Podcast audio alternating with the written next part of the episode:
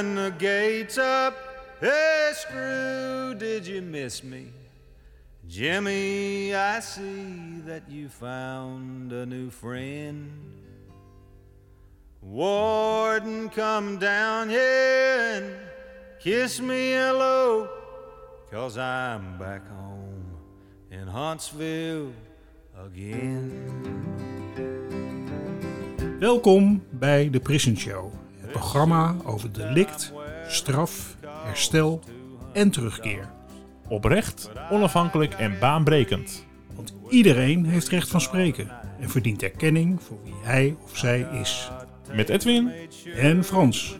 Yes, I'm back home in Huntsville again.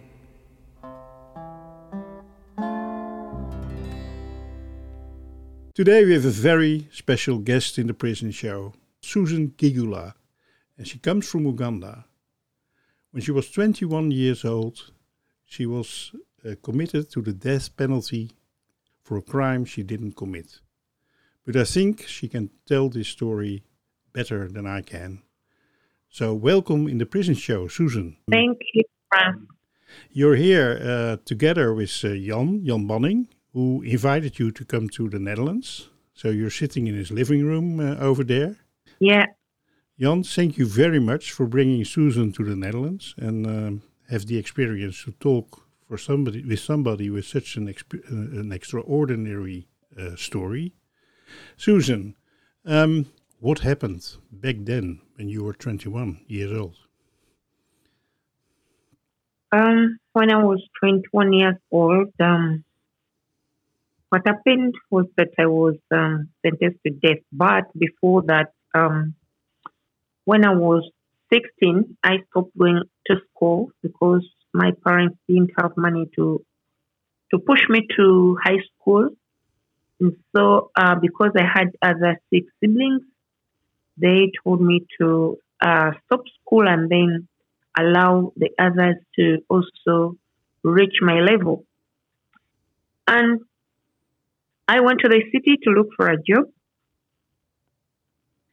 I got a job to work in a shop, and when I was 18, I got a boyfriend, and the boyfriend impregnated me, and we had a baby girl. hmm We started living together. And one night we had gone to bed after having dinner in peace. And I was woken up by a sharp instrument on my neck, running out of the door, which this time I saw was wide open, yet we had left it closed. I realized that blood was coming out of my neck. I fell down on the ground unconscious and I woke up the next morning in hospital and they told me that I survived narrowly, were attacked by machete welding gangs and my husband was killed instantly hmm and I was also badly cut. I was so much in pain, I couldn't take it, I couldn't believe it. But again, we had to bury him, and after three days of his burial, still I was very weak, could not stand on my own, I had to be supported. And as we were going back to the hospital, escorted by my family and my father, the police arrested me. And they said that the relatives of the late insist that I am the one who have killed the man I loved, the father of my daughter. It was so difficult for me to believe because we were young, madly in love, not rich, but were very happy. Do you, do you love? know, I'm sorry, uh, Susan, do you know why these men came into your, your house?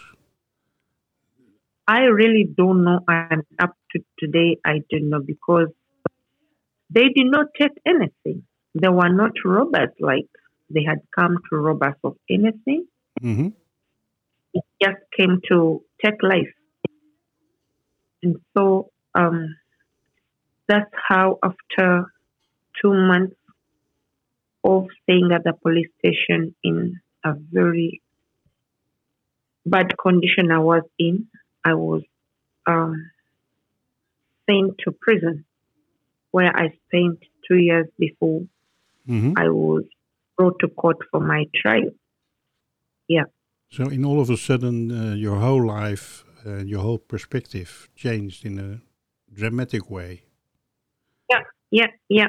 Everything came to a stop, to an end.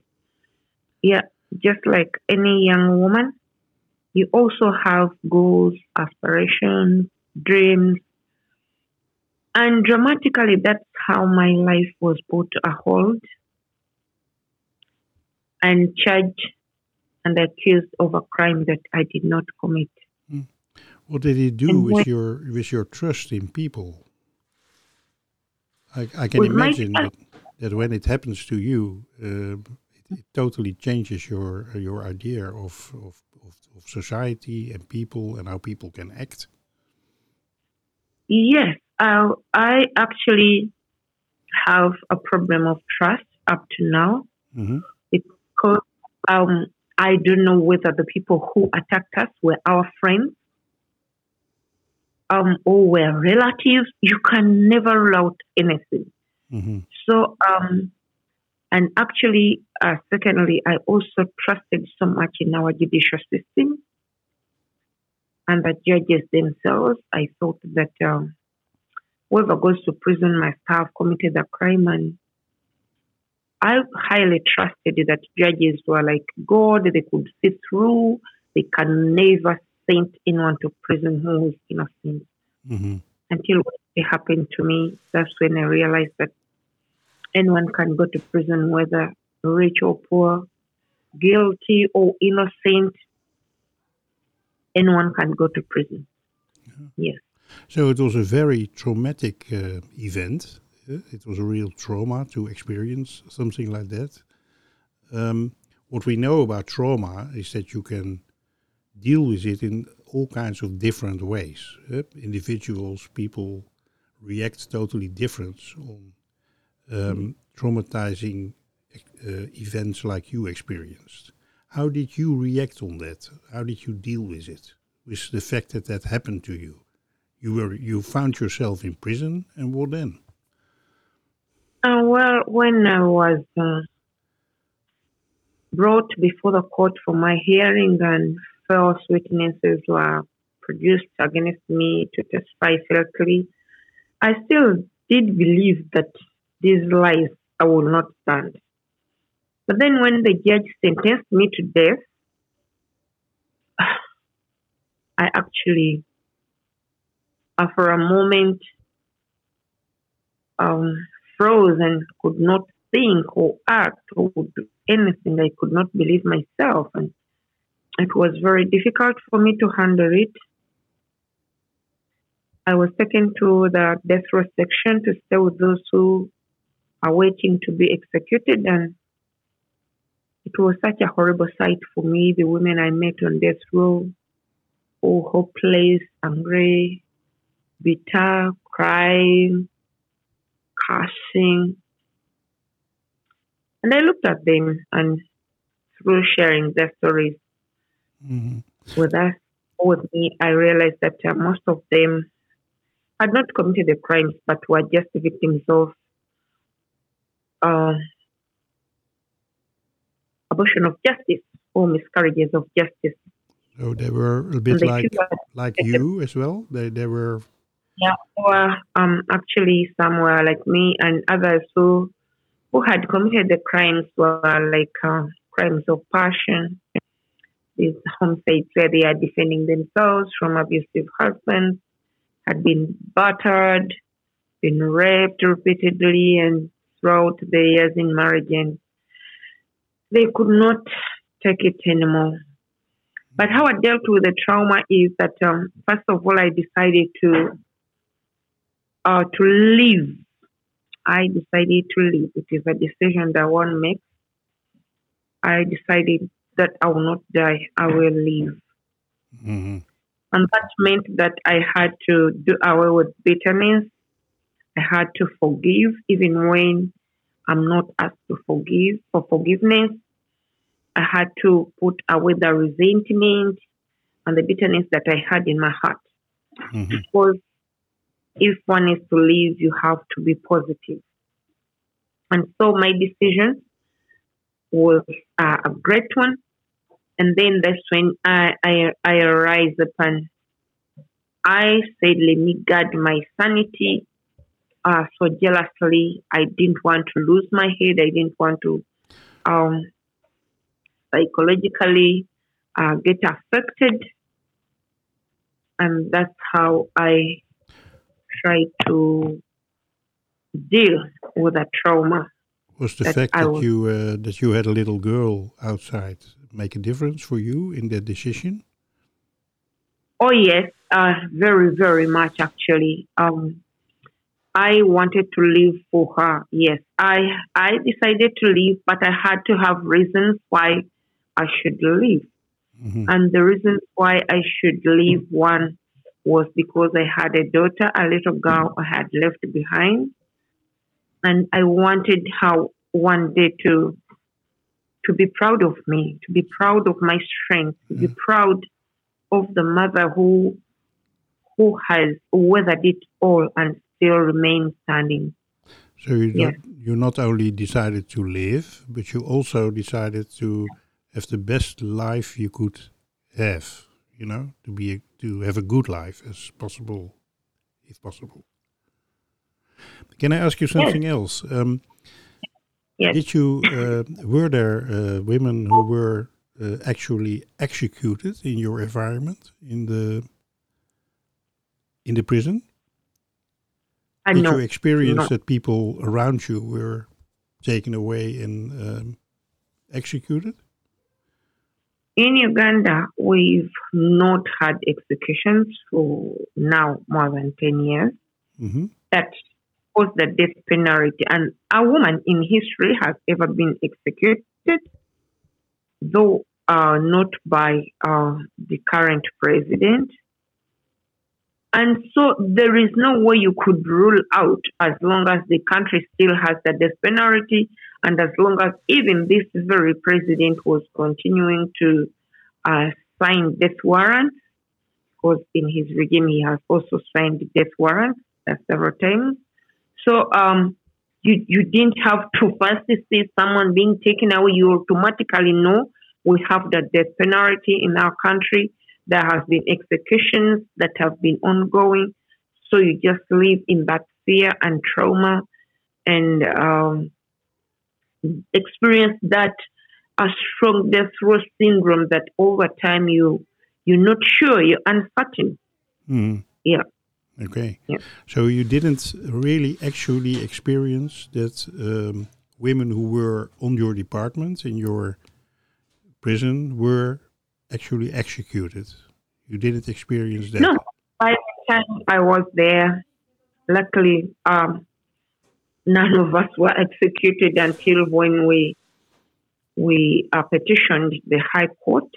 hmm We- Actually, we petitioned the Constitutional Court of Uganda in a famous case, Susan Chigulan 417 others, challenging the death penalty, mandatory death sentences, and the way it is carried out in Uganda. And in that petition, it's what helped all of us Mhm. who were um, on death row for our sentences to be reversed because our court uh, ruled that we were all sentenced under mandatory death sentences, and he, hence uh, they were unconstitutional and abolished them. But just uh, imagine others who were executed and they were still sentenced under mandatory death sentences, and Mhm. they went. Yeah, they were executed. So basically, if maybe someone had done it before a long time ago, so many wouldn't have been executed, I think. Mhm. But of course, right now where we are, the laws are very clear that petition change the laws of Uganda.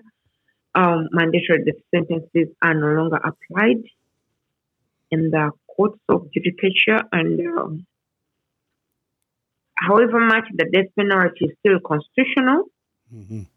but it is applied in the rarest of cases, or maybe in terrorism cases or in extreme, extreme murder cases. Though the judges, um, I think, did not interpret that well because we've had uh, more death uh, sentences um, being handed over to um, individuals, even when you pretty see that uh, these cases are not what the court determines as the rarest of rarest Yeah, of yeah, cases. yeah, So are also people, are human beings who are bound to error. Yeah. Yeah. I understand. So, but there's always this sword of Damocles hanging above your head, you know? There's always a chance that they will start executing when somebody in charge decides to do it, you know? There's always a chance, of course. Um, you also uh, started uh, uh, to to study, didn't you? How how come? How what happened? Oh yeah. Um, when I when I was sentenced to death, and just like I've told you, the women I met on this road, how hopeless they were, and um, most of them had been into forced marriages or arranged marriages that they experienced when they were still young girls.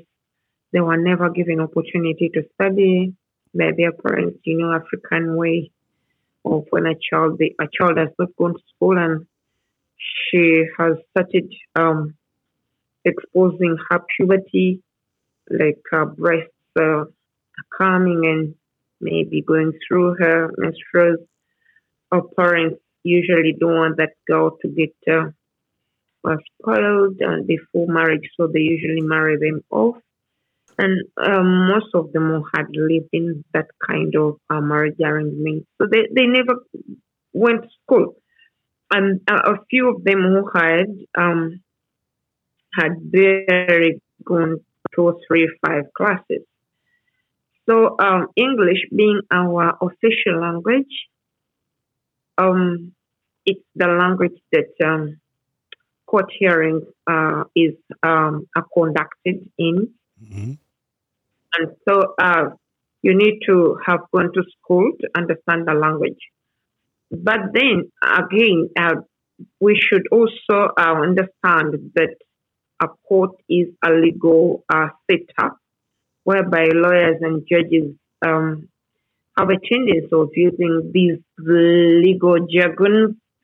Um, and uh, though interpreters are provided, yeah, court interpreters are there, they find that they are also not, um, uh, they do not go to legal school or to law school.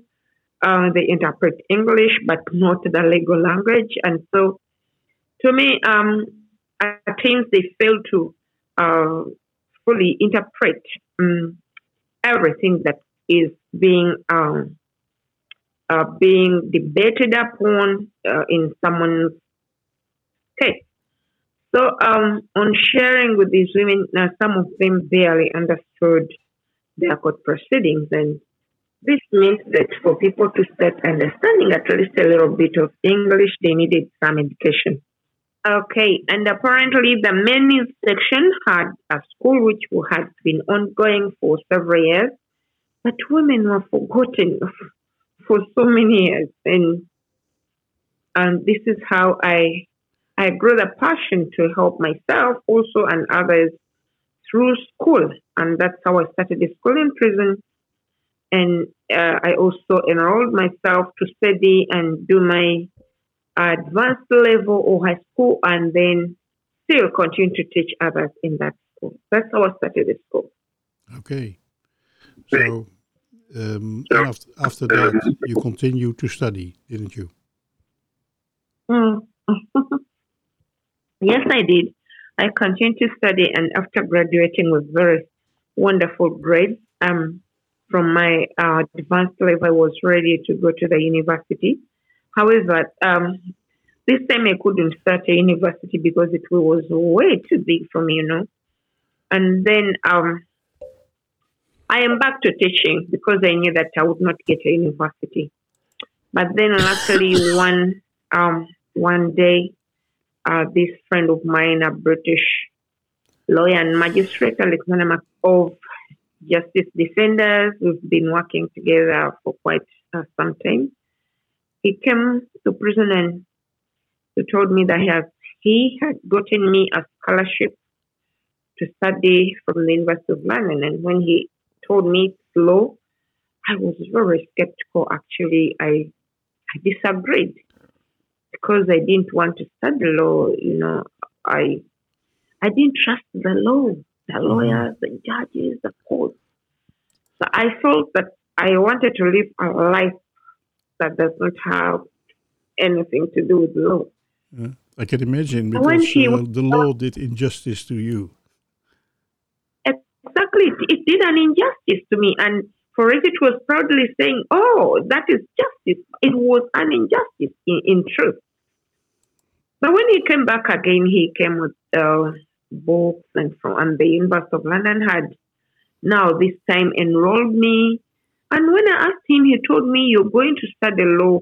Well, we had a little bit of argument, but um, he told me that Susan, I've seen what you're doing with the women and with yourself, and if you study law, you're going to be able to help others and yourself make a difference in your country and all over the world. Hmm.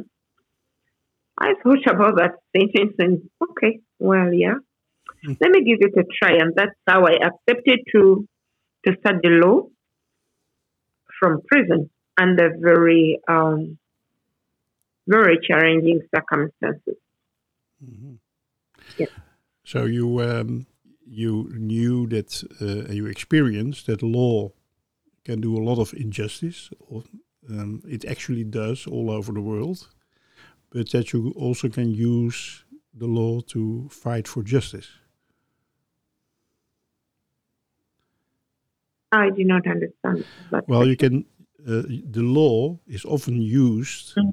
to uh, suppress people and to do injustice, yeah, but you can That's- also that was my use law to to uh, fight for justice. Oh yes, super. Yes, yes. Um, that one I actually understood that after going through my first uh, law studies when I was doing a diploma. It's when I understood that okay, law can be destructive, but law can still be constructive. Yeah. Yeah, right. Yes. So um, then you uh, graduated, and Yes, um, where- how did you use the law to to in a constructive way? How do you, how did you do that? Um, when I first graduated with a diploma in law,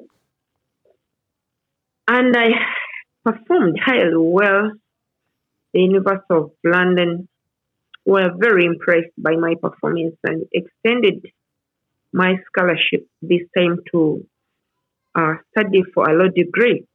hmm And um, on my way to becoming a lawyer, I I started uh, uh, supporting my fellow prisoners in prison uh, with legal uh, aid, um, giving them uh, tips and equipping them with some basic legal information, which they they had to use in their court cases prepared their appeals, their submissions, and their defense because um, they did not have money to afford a lawyer.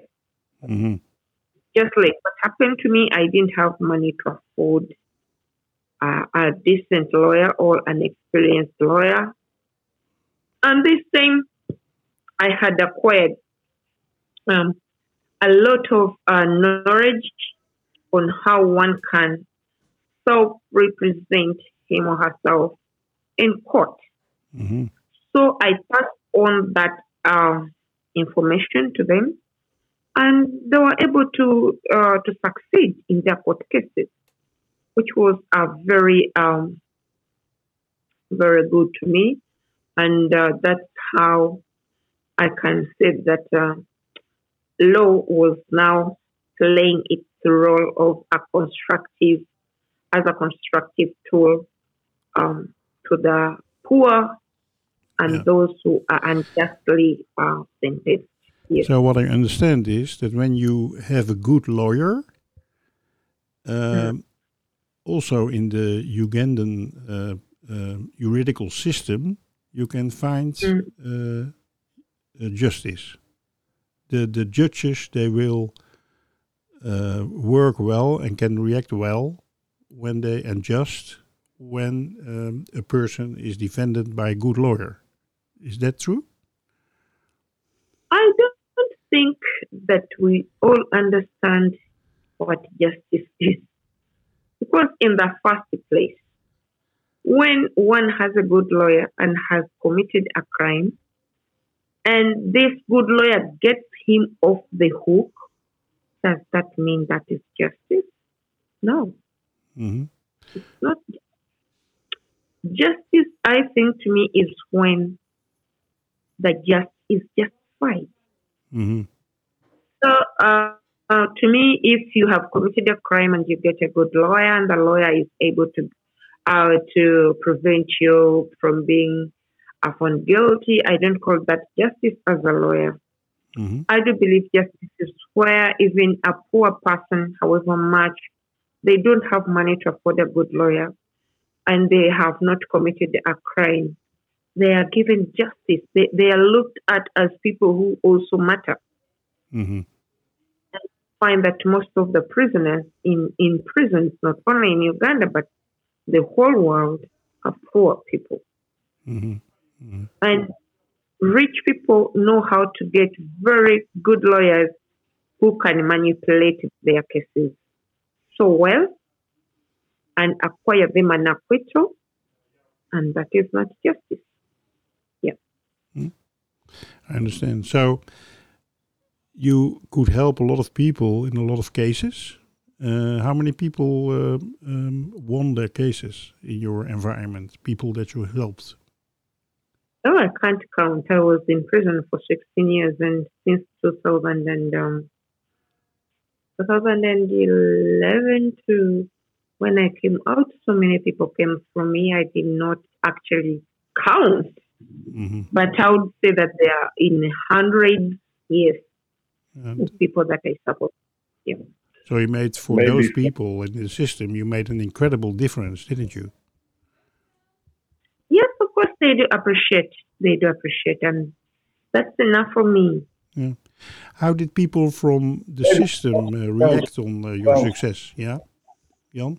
Because maybe you are referring to the people that uh, had their cases reviewed or were resentenced after the petition, Susan Kigula and 417 others, Yeah. among others, against the mandatory death sentence, right? hmm Wasn't that what you were referring to? Um, Um, one thing I want to clarify, okay, um, because we had not gone to that case to discuss it, so I assumed that he was kind of asking generally Yeah. because the prisoners I used to help were not only those on death row, but also others with even minor cases. Yeah, that's what I meant. But the So, other uh, case with the is also uh, nice to talk about. Mm. The 400. Yeah, so uh, I was still explaining that um, when I was still undergoing my law degree studies, I started helping people after I graduated with a diploma in law. And all those I helped were not only death row Mhm. prisoners, but there are also other prisoners with other um, maybe um, mi- minor or cases that are not very serious. So those are still on remand and those who had been convicted. Yes. Um, because when I say that I write for them submissions and defenses, those are still uh, prisoners that are still undergoing their trial process. And when I, I talk about writing appeal processes, that means those are prisoners that had been convicted, but they want to appeal their cases. Yeah. And we had in prison prisoners who, who are not on death row, but they had been sentenced to custodial sentences and they wanted to appeal against them. Yeah. Now coming to the uh, uh, famous case, Susan Kigula and 417 others um, that we talked about, a petition that I led over 417 death row inmates, both women and men. And in in, uh, in the ruling, the final ruling, uh, when mandatory death sentences were declared unconstitutional and were abolished, um, and then uh, uh, the court still held that people who had been on death row for, for so long and had exhausted three years since their last appellate court, they could automatically be uh, turned to serve life imprisonment, and life imprisonment then meant 20 years in Uganda. Unlike now, now it is life. Mhm. So uh, those people were more than 200 and they were automatically released. So imagine 200 plus death row inmates being released in one day. That was great. yeah. And I witnessed that. I was taken to the men's section to see that achievement. It was uh, that sight that was great for me. They were crying, Yeah. they were laughing, they, they, they were chanting my name. But it was the best thing that I saw in all my years as a prisoner. I can imagine. It must Yeah. have been an incredible achievement. Incredible. Yeah. Incredible. Yeah. Well, Yeah. what I, um, um, as you know, I visit a lot of countries, also the United States and, and other countries, where, um, and especially in the United States, you have the death penalty, and people are um, uh, sometimes also for a crime they didn't commit um, over there. And what we see is that usually when uh, somebody succeeds to fight uh, his uh, verdict, um, it's caused by a combination of uh, dedication and belief, like you have, you know, yourself. Yeah. But there's also Yes. two, three components who also play a role. One is the juridical system, who has to react on uh, your actions. The second is a, is a political dimension, you know, because usually the juridical system is very political as well. And the third one are the media, you know, who also react on everything what happens.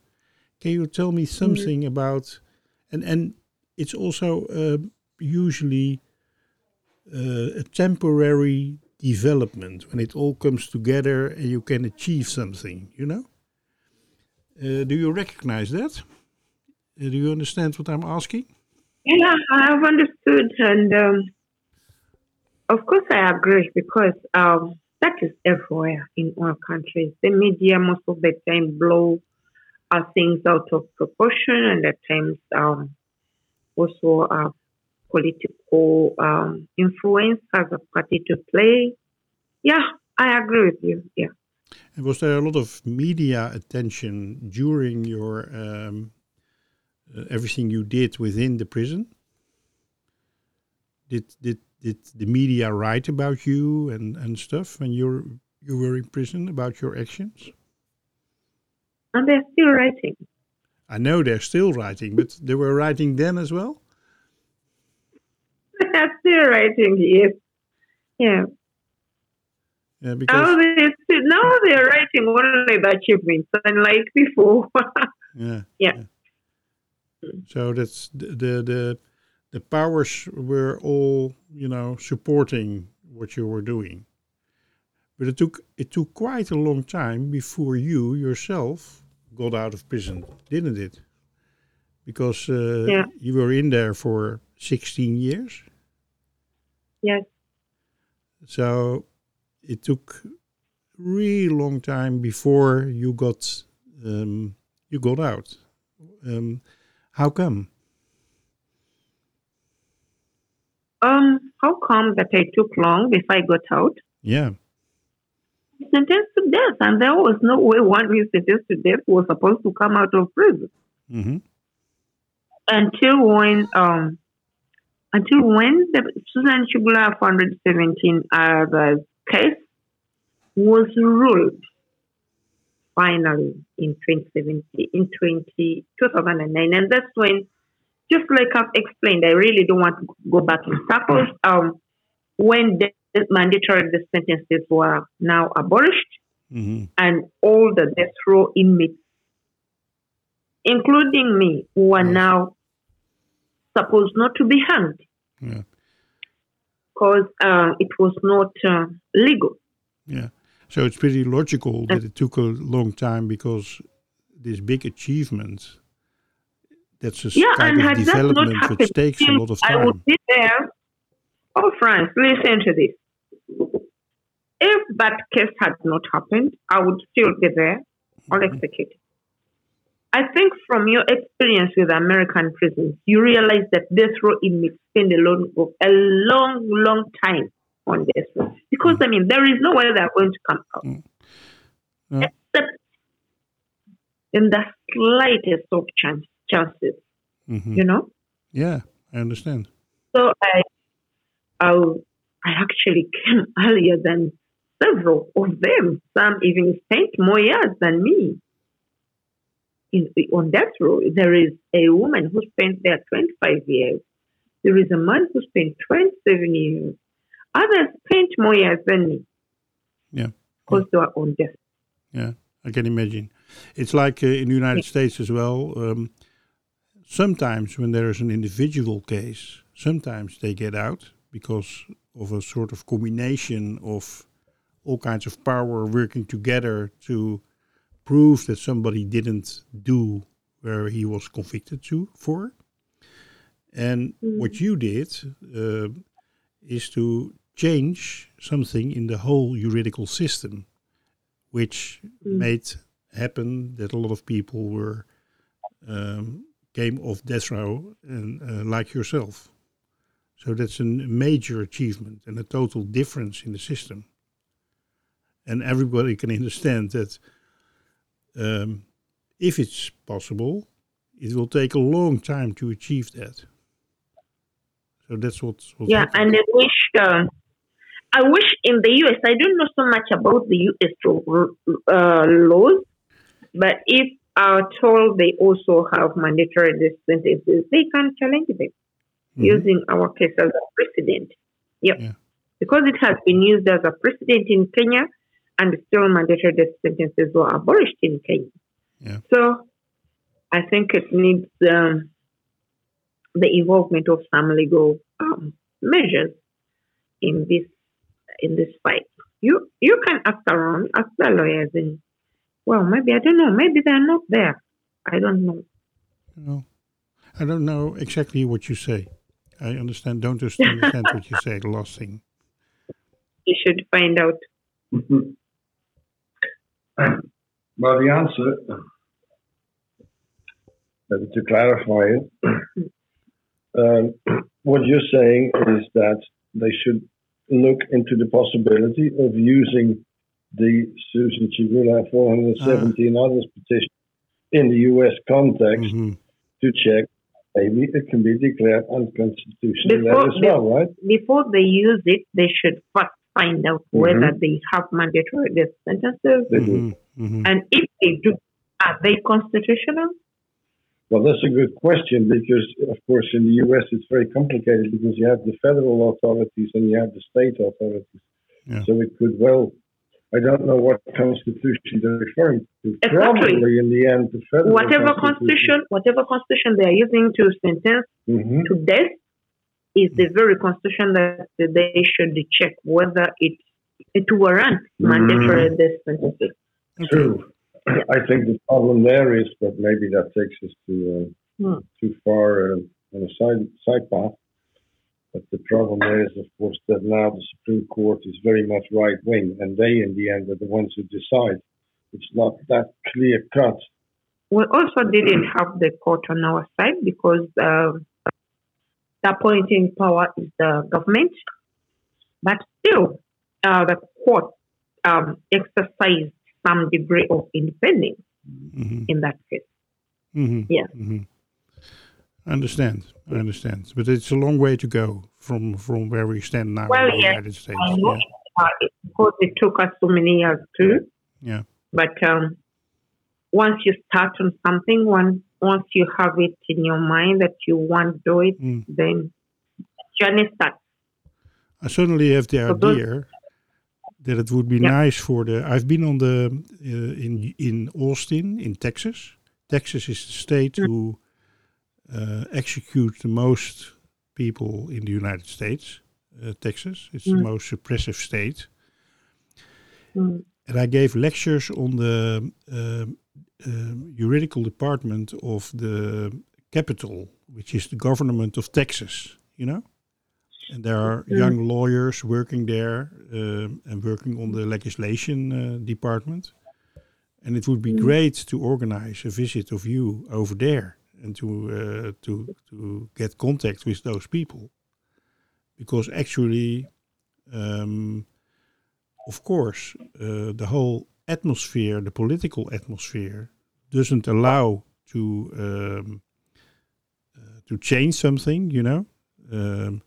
Uh, for example, there was a law that uh, a new law um, which took a few years to get it through the um, uh, to the government, to the parliament of Texas. It was about juveniles. If you had had the death penalty before you were 18, they uh, gave you the Mhm. opportunity to um, uh, to to review your case and get out. But then Mm. they, uh, uh, because of the political um situation, they changed a lot of Mm. details in the law, and finally, only ten people got out. You know, so it didn't work for most of the people. Mm. So finally, the political climate will decide what happens, but uh, you can find all kinds of ways, of course, to uh, to make that happen faster. To try to make it happen faster. So um, it would be great to uh, to to use your experience and maybe more even your inspiration to try to uh, fight harder for it to believe that something can change. Yeah. Yeah. So It now doesn't have out. to change now. How That is your can daughter? change. Huh? I was saying that uh, it doesn't have to change now, hmm but it will change. Yeah. I think you're right. I think you're right. Uh, when you compare the the amount of states uh, and and the Yeah. whole belief in the United States in the death penalty, it was about eighty five percent um, Yeah. thirty years ago, and it now is less than fifty percent. So it it really you know starts uh, Mm.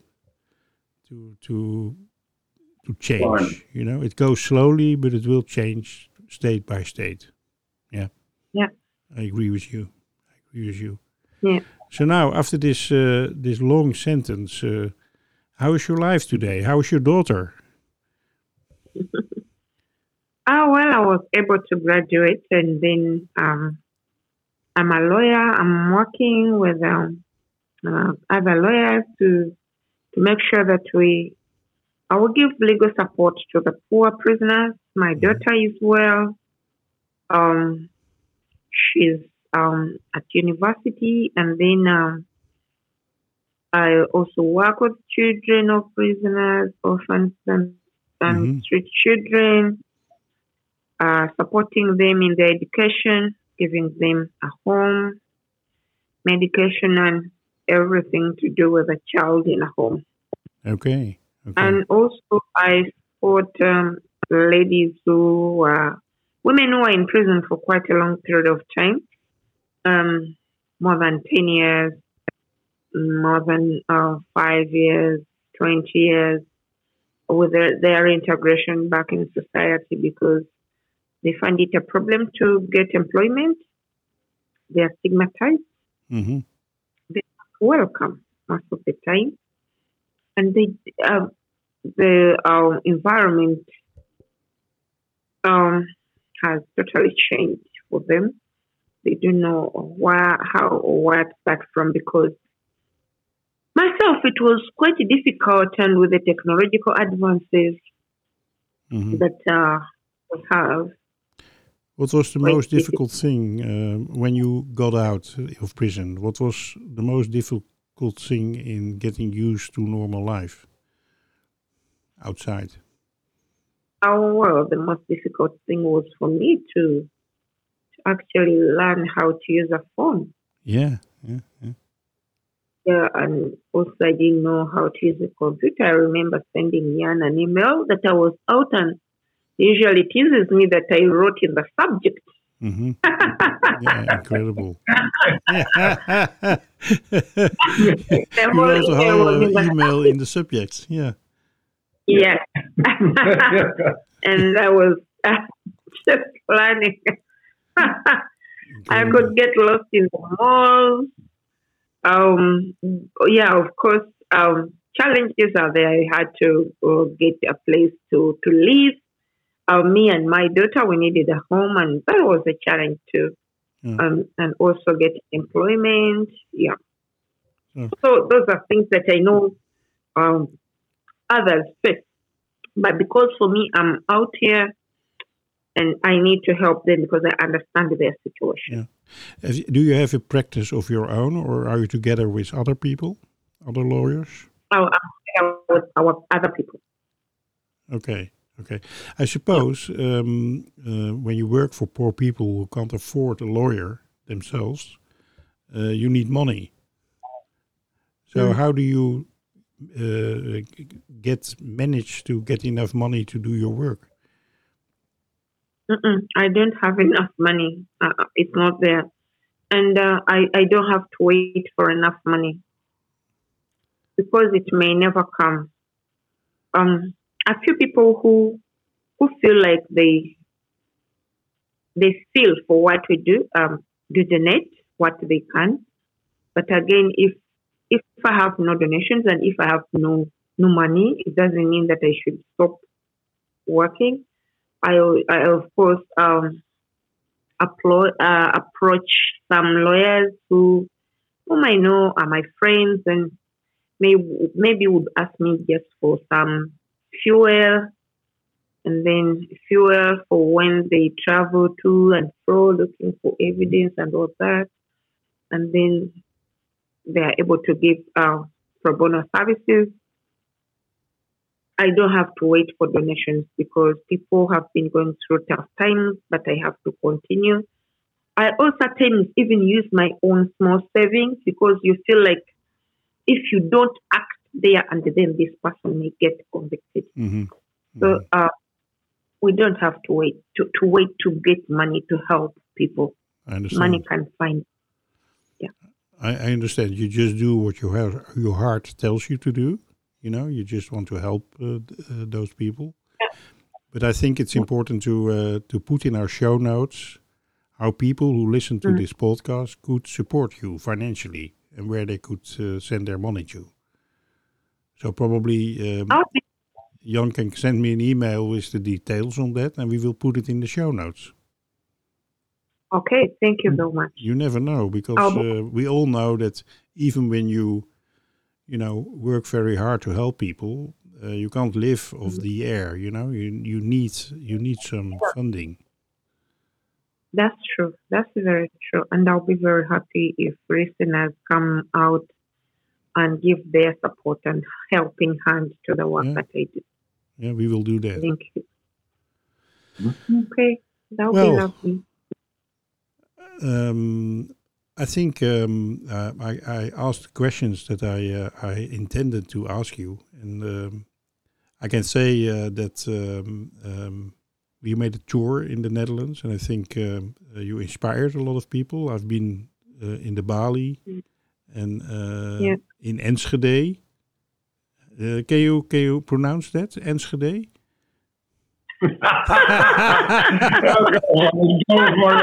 Shkade. okay, Enschede. Might go. My Dutch is getting better.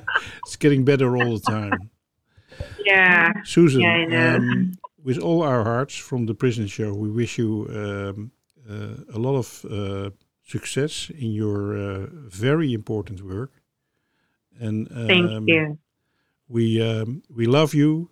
We love the work you do, and um, we keep in touch. And um, anytime you want to uh, uh, tell a message to the Dutch people, uh, uh, or uh, uh, you have something you want to share, be welcome to be in the prison show as a as a, as a guest. Thank you very much, uh, you. Susan. Bye bye. I'm humbled. Thank you so much. Bye. Bye bye. Yes, I'm back home in Huntsville again.